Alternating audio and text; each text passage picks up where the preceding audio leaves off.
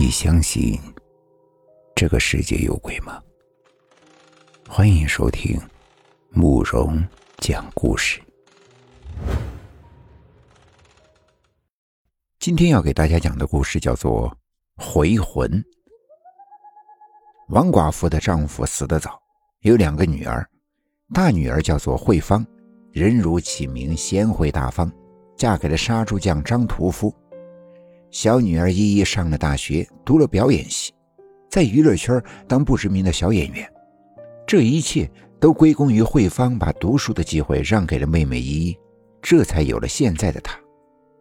不过，王寡妇和依依打心底就看不起慧芳。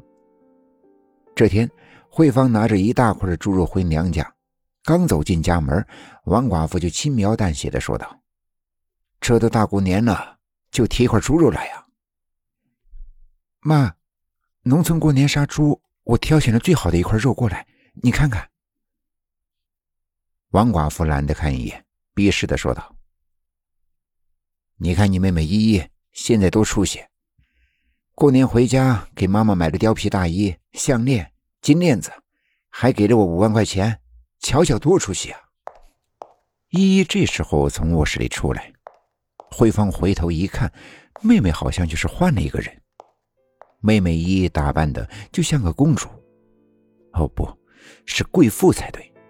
从上到下穿的是有模有样，脚下的高跟鞋亮的都能照清慧芳的脸。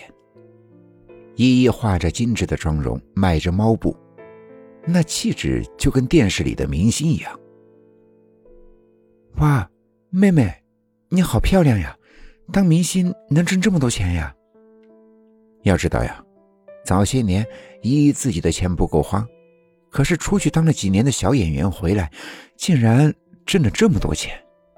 那是当然了，姐姐呀，不是我说你，你看看你自己，当初嫁给谁不好呀？偏偏要嫁给张屠夫，现在满身的猪油腥味，哎，真是难闻死了。依依说完，捂住了口鼻，一副嫌弃的模样。慧芳倒也不生气，笑道。嘿，那是我妹妹有出息，不过姐姐现在生活也挺幸福的。你姐夫虽然是个杀猪匠，可他心眼细，对我挺好的。王寡妇看慧芳一副满足的样子，嫌弃道：“依依过来，别理你姐姐，她这个不长进的死丫头。”在慧芳看来，一个人吃穿多少都是注定的，自己呢已经很幸福了，并不羡慕妹妹现在的生活。哦，对了。我要宣布一个消息，明年我将出演一部电视剧的女主角。哇，真的呀？那真是要恭喜妹妹了。所以我要请全村人吃饭。王寡妇看女儿现在出息了，得意道：“对，就该请全村人吃饭。我要让那些当初看不起我的人看看，我家也出了一个明星。”哼。几天后。一一给了王寡妇几十万，让她宴请全村吃饭。王寡妇这辈子都没见过这么多钱，眼睛发直道：“依依啊，你怎么有这么多钱呀？就算请客吃饭，也花不了这么多呀。”依依看王寡妇财迷的样子，笑道：“妈，现在你女儿出息了，这几十万算什么？到时候我再给你几百万花花。”然后我带着全家人去欧洲旅行。王寡妇刚喝了一口水，差点吐出来。什么？几百万？出国旅行？女儿呀，你这才工作几年啊，就有这么多积蓄了呀？王寡妇毕竟了解女儿，女儿不过是一个不知名的小演员，怎么可能有这么多钱？